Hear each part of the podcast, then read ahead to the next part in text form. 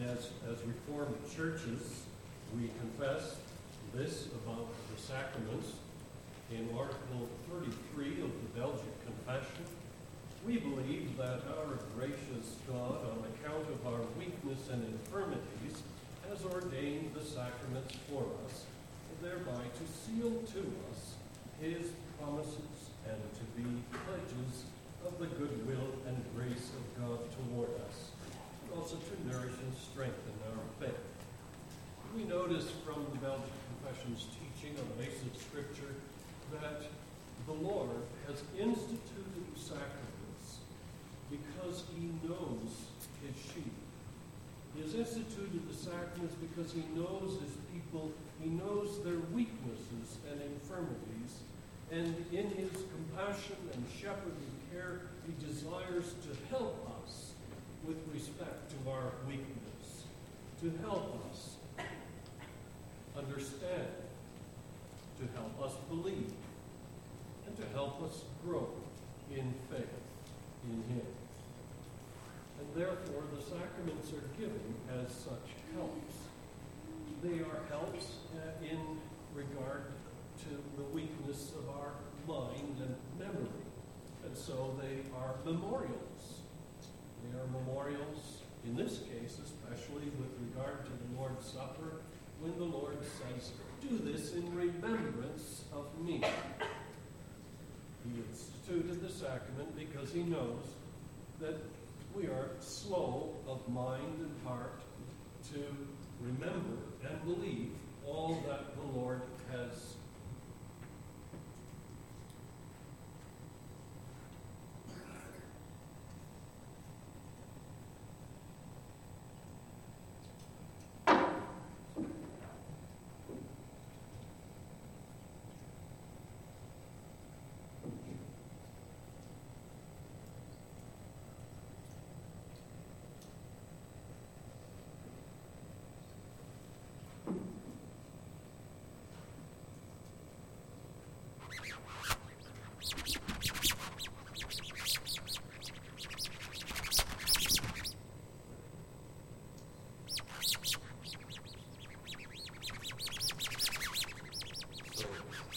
We hope that will assist us.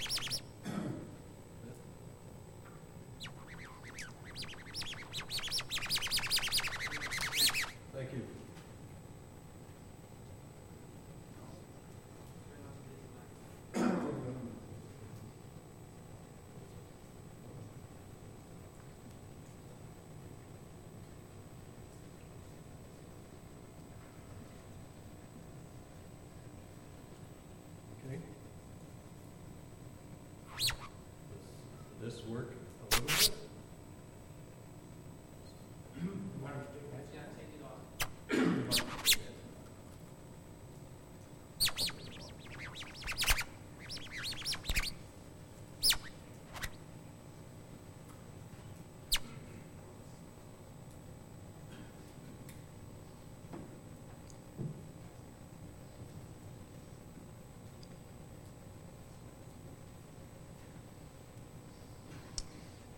Today we will have to do our best to try to focus on the Word, not the circumstances that are hindering us a bit.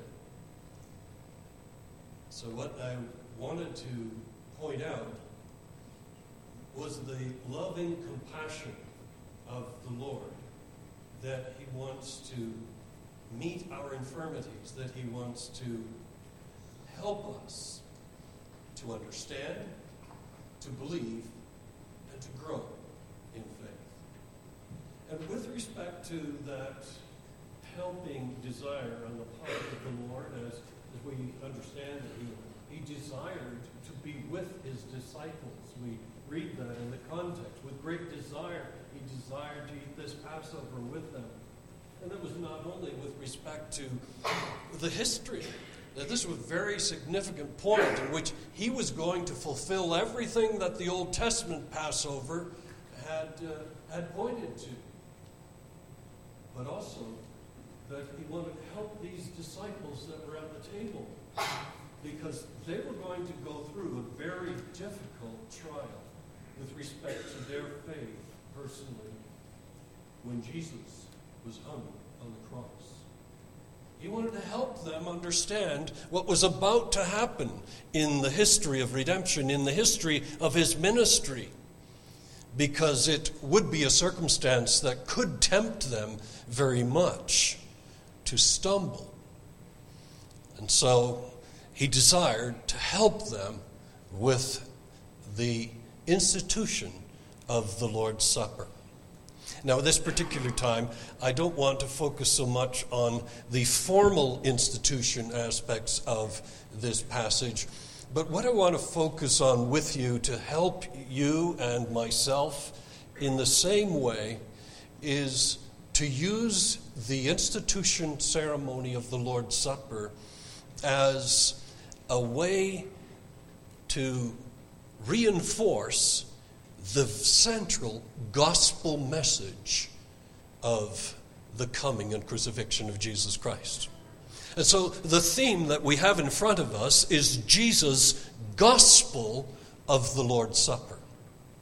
The message he wants to bring home with clarity to our mind, and that he wants to seal upon our conscience the message that he wants to reinforce in our belief and faith. And so the theme then, Jesus' gospel of the Lord's Supper, showing the events of the gospel, sealing the promises of the gospel, and strengthening our faith in the gospel. Jesus, first of all, is showing the events. Now, children, maybe you have gone to school for a time that is called show and tell. And it's one thing to tell your classmates that, for instance, you and your daddy made a birdhouse. It's another thing to bring the birdhouse to school and then you show and tell. That really helps people understand what happened as you made the birdhouse and why you made it, why you had a certain size hole in it, and things like that. So Jesus is helping us when he is giving us the Lord's Supper. Because he's not only telling, that's what you always hear in church, that Jesus is telling you something, but he's also going to show you what he is telling. And so that's what we want to listen for. We want to pay attention because the Lord's Supper is, in a sense, as far as what Jesus is showing, it's also for the children, for the young people, so that you are helped to learn and believe what Jesus is telling us. Baptism shows and tells. The Lord's Supper also shows and tells. God gives us through the sacraments visual aids in order that we might believe what He declares to us in the gospel. Well, we notice that in 1 Corinthians 11, when the Apostle Paul rehearses the ceremony of the Lord's Supper, that he says to, to the Corinthians, as often as you eat this bread and drink this cup, you do show forth the Lord's death till he come. So we are participating in this showing of the gospel. By participating, we are together with the whole congregation, and the pastor was preaching, we are showing forth the death of the Lord Jesus Christ and what it means. So the Lord intended, as a good shepherd who knows his sheep, that there be this showing forth of the message. And it is a showing in order to remember. I believe it's written even on the front of the table do this in remembrance of me. We are such forgetful people, aren't we? Children, you also sometimes have to admit to your mom and dad, I forgot what you said. We need to pay attention, especially to the Lord. Well, you know, grown ups have to admit too that sometimes they forget. And you know, the worst thing is that if we go through the week and we forget about Jesus, He says, Do this to remember me by it. He wants to help us remember. So there is a showing, there is a sealing, there is a strengthening. Well, first of all, Jesus shows the gospel. He took the bread. Bread. This was the Passover. There was meat on the table too. There was the lamb's meat, and there were all kinds of other things. But Jesus particularly took bread. He took the bread because the New Testament sacrament was being instituted. And this was new. In the future, there was going to be no involvement of blood in the ceremony of the New Testament because the bloodshed will have been done. Why? Because Jesus' blood was shed once and for all. He will have said, it is finished. So he's preparing for that New Testament time. No blood. He takes bread. And in that taking of bread, he presents also to us what will happen as far as his body is concerned, what his body will become to our souls. Not only a basis for the remission of sins, but also a source of feeding unto eternal life. In fact, he did at one time say, My Father gives you the true bread in John 6, in what we call the bread of life sermon, where Jesus saw that they were just following him for the material bread. He switched his method at that time and, and he stopped handing out material bread and started preaching about the spiritual bread. He said, I am the bread of life. And so, because of his death, the breaking of his body, and his resurrection, he will become bread of life for the souls of sinners. He gave thanks, we read, and indeed, how appropriate that is. The wording of the the giving thanks has something of a connotation of blessing. Uh, sometimes we have this expression that you say grace. Well, the word grace is in there. It, it is uh, a word that implies that, that the Lord not only gave thanks for, for the food, for the means, but that He also set it apart. He blessed it for a special purpose. There is going to be a New Testament purpose for this breaking of bread. And He broke it, we read. He broke it because He's showing something. He's showing what is going to happen to his body when he suffers. His body is going to be broken. And it was broken when, when they beat him with whips, his skin was broken open. When they wounded his head with the sharp thorns, then then his brow was broken open. When they nailed his hands and his feet to the cross, then his hands and his feet were, were broken. When they pierced his side with a spear, his, his side was broken open. His body was really broken, and we could say, even in those hours of, of darkness, his very heart was broken as he cried out, My God, why hast thou forsaken me? He was broken like the bread is broken before our eyes. And he wants the historic facts of his suffering to be indelibly written on our mind so that we would never forget these facts, that we would believe these facts. These are historical facts that he would have us repeat symbolically in this ceremony over and over so that we never doubt that Jesus Christ was truly crucified on the cross, that he was sacrificed as the Lamb of God to take away sin. This is the history of the gospel.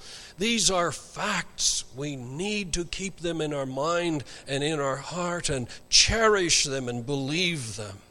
We hear so much news today. And uh, it's serious news indeed. But so, don't we have to admit that sometimes we spend too much time listening to the news of the world because we get overwhelmed with the bad news that we hear every day. The world seems to be able to pump out only bad news and it isn't surprising that it makes many people overwhelmed and sad, especially because we're tempted to forget the good news. The good news that we hear on Sunday in church. The good news that we could be reading instead from the Bible, that we could be meditating on. The good news is forgotten too easily by us. And so the Lord went out of the way, in a sense, to institute this ceremony and says, writing it over the whole ceremony, do this in remembrance of me. We have so much information available but let's never forget the events, the facts of the gospel of Jesus Christ, his suffering, his death, his atonement, and all it means. He is saying, Don't forget me. It's a terrible thing when we have to admit as husbands that we forgot our anniversary or our wife's birthday or something like that. But would it not be a terrible thing if, as believers, we would live days on end forgetting Jesus? Likewise, also the cup. I'll spend a little more time in connection with the cup later, but in a similar way, the cup is an illustration, a showing of the event of the shedding of his blood. His blood came out of every wound that was made, and, and blood and water poured out of his side. It is the blood of Jesus Christ that is portrayed before us because without the shedding of blood, the Bible says there is no remission of sin. There is no payment for sin without the shedding of blood. The whole Old Testament spoke of that. And now, once and for all, the real blood that takes away sin is going to be shed. And that is the blood of Jesus. Because the blood of bulls and goats really does not effectually take away sin, it points ahead to the blood of the Lamb of God, which takes away sin. And every Sunday, we, in a sense, are reminded of that. Maybe we don't think about that. It is helpful that the Lord allows us uh, to celebrate the Lord's Supper a few times a, a year. It is helpful that we do that, but actually, the whole ceremony of his death the whole uh, history, rather, of the events of his, his suffering, his death, and resurrection can come to mind every time we say, It is the Lord's Day. Every Sunday, the Lord's Day reminds us of these historical facts as well. Well, may we never forget the body and blood of the Lord Jesus. May we say with the Apostle Paul throughout our life, I will glory in nothing but Jesus Christ and Him crucified. That's really the basis for our salvation. nothing in my hands I could bring. But jump simply to the cross to cling, uh, remembering Jesus and the events of the gospel. So that's why the Lord has instituted this, so that He could help us remember and believe the events of the gospel. Secondly, the supper seals the promises of the gospel.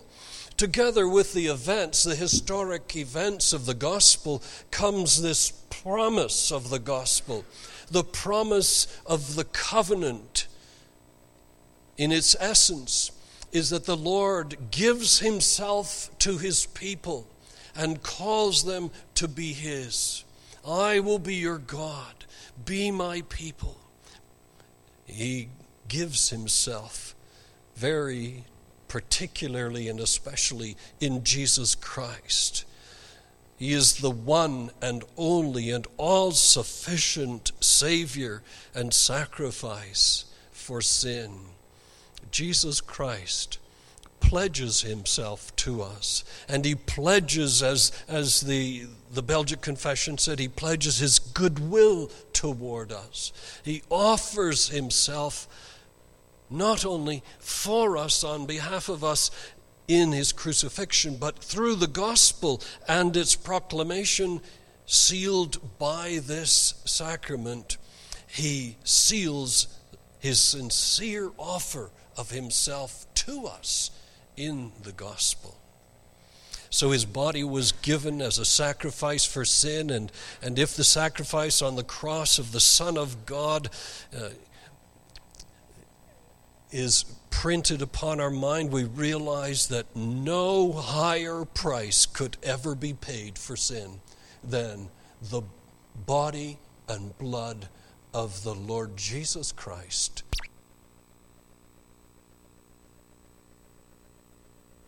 And no more perfect atonement could ever be made for sin. No more sacrifices will ever need to be made for sin forever. This is the perfect sacrifice, the blood of God's own Son. You couldn't imagine a price that would be higher than this. And you couldn't imagine that anything else really needed to be done. He paid it all. He assures us of that by this ceremony. Not only does he show forth to us and seal to us the sufficiency of his atonement, but he seals to us also his well meant giving of these things to us. We read in Lord's Day 7 that not only to others, but also to me, remission of sins, ever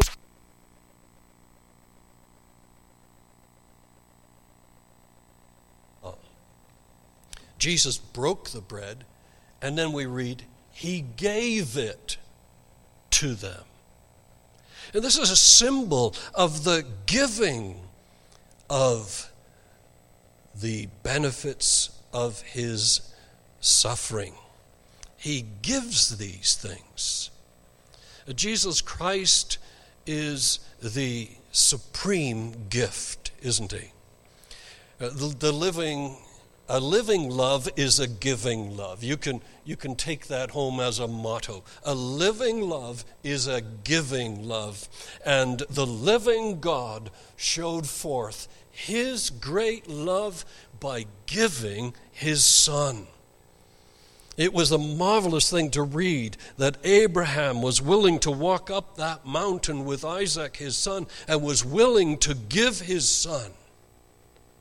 But God stopped him because the perfect giving love would be the love of God the Father, who did not stop short of giving his own Son to the death. He gave his only begotten Son. Not only speaking of his incarnation, of coming into this world and into his humiliation, but giving his Son to the death of the cross. And Jesus the Son. This is a Trinitarian giving, isn't it? That is displayed. The Father gave His Son, but the Son gave His own body. This is my body which is given, He says. What a precious word. He gives.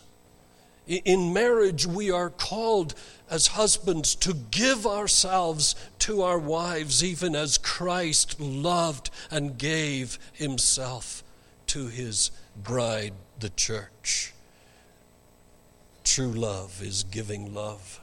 He gave his body to the death of the cross. No man takes it from me, he said in John 10. It's not that, that I was a victim. Jesus was not a victim. That's not what the, the the crucifixion was about.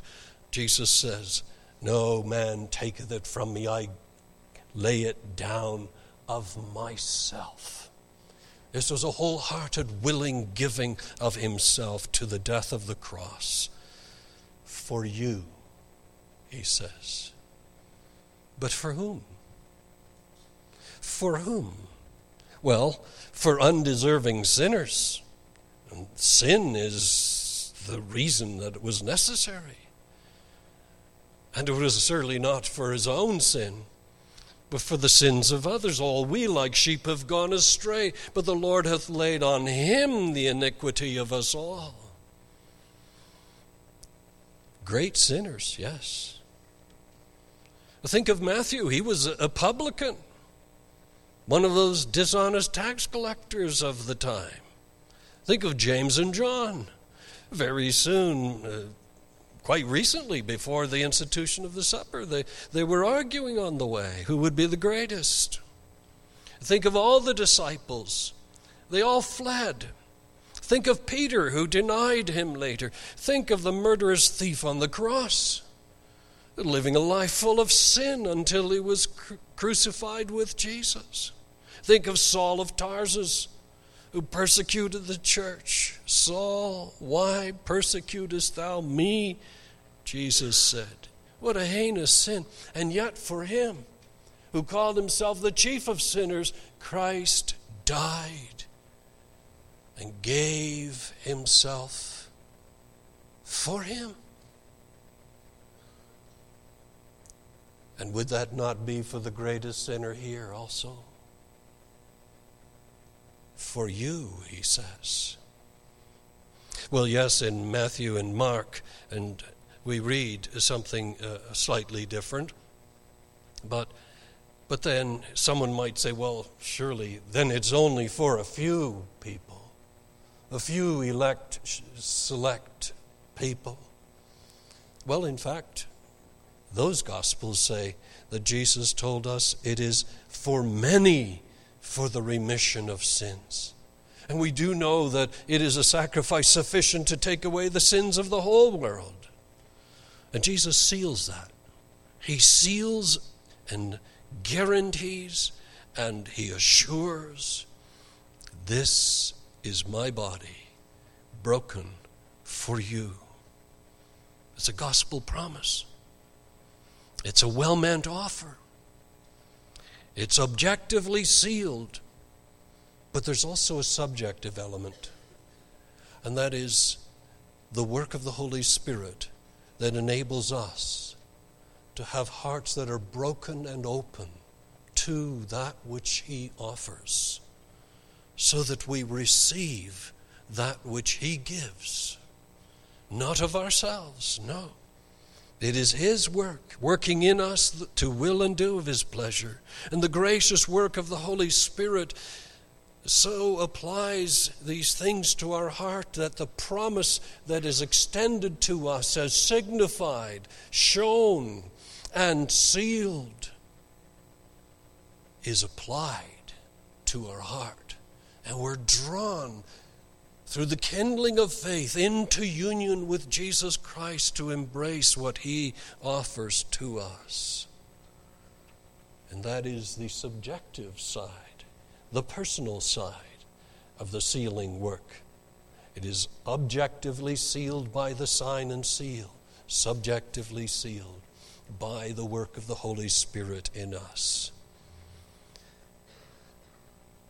And so, in this way, the Lord, by His word and by His sacrament, seals to His people His gracious promise of the gospel in, in order to kindle a personal assurance. And the Lord strengthens our faith in the gospel. This is a communion. This is a participation. Yes, a participation in the physical elements of the bread and wine. But as we do so, and the Spirit is working faith in us and, and refreshing the exercise of faith in us as we, we look and we hear and we believe anew newly convicted in this past week that we are sinners, that we have failed, and that we come to seek our righteousness outside of ourself in Christ Jesus, we are newly led by the Spirit to flee to Him for refuge, for forgiveness, for new applications of His atoning body and blood to us. And so we eat and drink in remembrance of him by faith. And he strengthens us in that mysterious working of the Holy Spirit through the Word and sacrament. He kindles a new love. Even as He has, has convicted us anew, He kindles in us a new sense of our need of Jesus. What would we do without Him? We long to be strengthened. We long to be nearer to Him, to walk closer to Him, to do this in remembrance of Him, and to live out our gratitude to Him. And so, in this way, He invites us as He shows it, as He seals it, and as He extends it to us through the invitation he calls us, do this again, you, in remembrance of me. We'll have some more reflections at the table, but at this time, as we prepare to approach the table, let us read the form that is in, for that purpose.